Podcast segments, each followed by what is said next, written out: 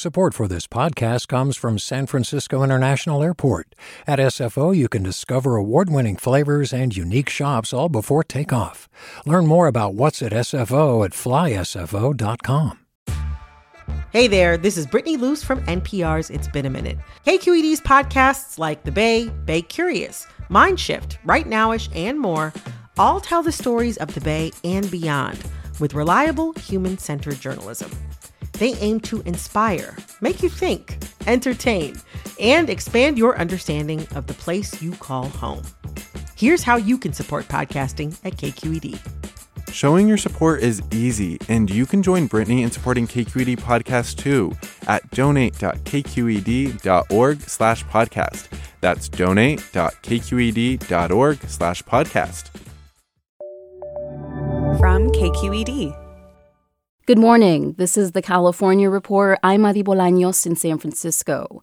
Big Sur is cut off again thanks to landslides on Highway 1 caused by the rainstorms earlier this month.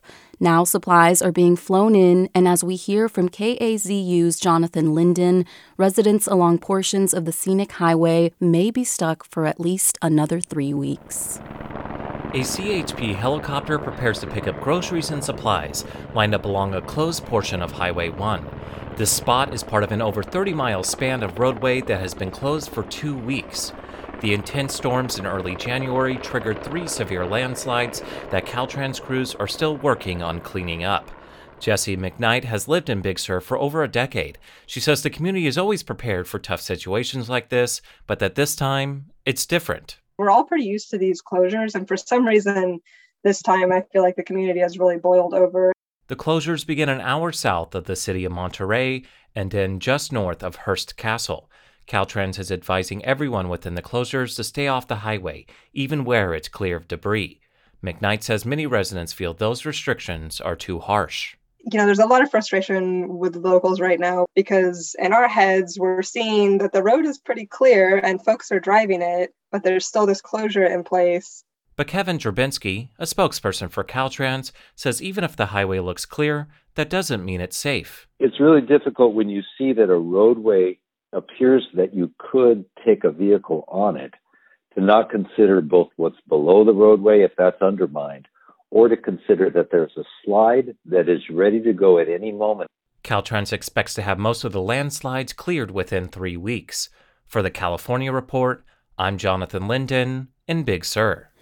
The COVID 19 pandemic continues to affect the lives of children in California. Those impacts are particularly devastating for kids of color or kids living in poverty, according to new data. KQED's Daisy Nguyen reports. Researchers with the advocacy group Children Now found significant racial disparities, with Black and Latino students trailing their white and Asian peers in academic performance. The pandemic really just exacerbated inequities. Ted Lempert is the president of Children Now. He hopes the state's investments in early childhood education and mental health services will make a difference. We're seeing some stronger policy progress the last couple years that hopefully will push these stats not just back to where they were before the pandemic, but you know, much stronger. The data also revealed some promising news. COVID relief benefits lessen child poverty, and California is making progress in providing health insurance for all kids and graduating high school students on time. For the California Report, I'm Daisy Nguyen. Do you love learning about the San Francisco Bay Area? Its history, its people, its unique blend of cultures? Then you should check out the Bay Curious book. I'm Katrina Schwartz, editor and producer on the Bay Curious podcast, and I'm here to let you know that for the month of May, we've worked out a sweet deal for KQED podcast listeners. Right now, you can get the Bay Curious ebook for $1.99. That's right, $1.99. Just search for Bay Curious wherever you get your ebooks or find a link in our show notes. This offer does expire at the end of the month, though, so you'll want to act on it fast. Happy reading!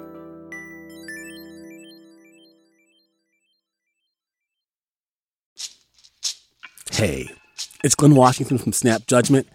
And if you love what you're hearing, and I know you love what you're hearing, please consider becoming a KQED member. You get special access to cool events, behind the scenes footage, and so much more. Plus, you'll sleep better at night knowing you did your part for the community you depend upon. It's in you. Please be in it. Visit donate.kqed.org slash podcasts to sign up now. That's podcast with an S. Thanks. This month, California issued first in the nation safety guidelines for employers of domestic workers, people like cleaners, nannies, and caregivers who have historically been excluded from occupational health and safety laws. KQED's labor correspondent Farida Jhabvala Romero explains. About a week after the massive 2017 wildfire tore through parts of Santa Rosa, Socorro Diaz got a call from one of her clients. They asked her to clean their home, still standing in an otherwise incinerated neighborhood. Y la casa estaba llena de cenizas. When she arrived, eh, she found the house full of ash. After days of handling and breathing that all in without a proper mask or gloves, she says her skin itched, her head hurt, her nose bled. Era el olor como tóxico, era el olor dañino. Entonces, Diaz says she doesn't fault her employers. She figures they didn't know about the dangers. In California, domestic workers fall into a legal loophole. Workplace safety and health regulators say that under the labor code, they have jurisdiction over most workers, except for household domestic service. More than 350,000 mostly immigrant women are not legally protected at their place of work. UC Santa Barbara professor Eileen Boris has written history books about domestic workers. She says there's a couple of reasons they're often excluded from these laws at the federal level and in most states. First was the legacy of slavery, in which women of African descent were defined as domestic workers and did not need to be paid. Second, that this is considered work that it's the obligations of wives and mothers and daughters. So why should it be paid or considered worthy work? Boris hires a house cleaner herself, and she's one of the employers who participated on a statewide committee, including workers and experts, that developed official safety guidelines for the home as a workplace under a new law. These are not anti employer guidelines. These guidelines are to make a safe home space for all who live or work within. The guidelines recommend employers not ask domestic workers to clean ash from wildfires, fix the roof, or do any work that requires specialized equipment or training. Also, to label toxic substances in a language the worker understands and provide protective gear, like heavy duty gloves, when necessary. But these best practices are voluntary. In 2020, Governor Gavin Newsom vetoed a bill that would have required the state to extend occupational health and safety protections to domestic workers.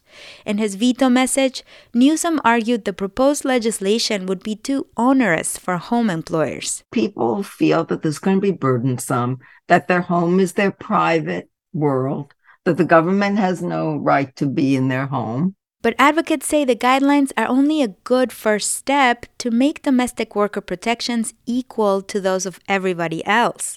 That's the aim of new legislation Los Angeles State Senator Maria Elena Durazo plans to introduce. We have to adjust. We can't be living, you know, in the past. And this is definitely a legacy of slavery. Durazo is confident this bill will pass, with the voluntary guidelines as a building block. For the California Report, I'm Farida Jhabvala Romero.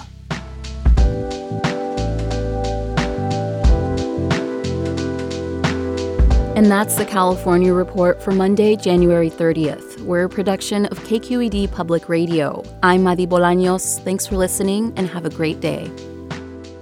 Support for the California Report comes from Hint fruit infused water in over 25 flavors like watermelon, pineapple, and blackberry. No sweeteners, no calories, in stores or delivered from drinkhint.com. Stanford Healthcare, alerting listeners to the critical blood shortage in the area. Now is the time to donate blood and make a difference. StanfordBloodCenter.org. And Eric and Wendy Schmidt, whose philanthropy includes Schmidt Futures, which bets early on exceptional people making the world better on the web at schmidtfutures.com. Hi, Hi, I'm Sasha Khokha, host of the California Report magazine. Every week, we bring you stories about what connects us in the giant, diverse Golden State. Because what happens in California changes the world. I love this place. We were once seen as like the place to be, California. The land of milk and honey. That's where you go to Sunshine State, but we just have challenges right now. KQED's California Report magazine. New episodes drop every Friday, wherever you get your podcasts. Hey, it's Avery Trufelman, host of Articles of Interest. And I've got to say, I've been a fan of KQED ever since I was a little kid and I would come out to San Francisco to visit my grandma. It was just what we'd always turn on every time we got in the car, every time we were making dinner and turning on the radio. Was always KQED. And then over the years, I've become a massive fan of KQED podcasts because this is local reporting at its best. These are answers to questions you've always wanted to know, interviews with exciting, unusual voices, necessary journalism, all told with love and care and artistry. And did you know that a majority of KQED's funding actually comes from members? It's just people like you and me supporting the programs they love while also getting access to cool events, behind the scenes footage, and so much more. If you want to sign up and be a part of this amazing community, visit donate.kqed.org slash podcasts to become a member today. That's podcasts with an S. Thank you for listening and thank you for your support.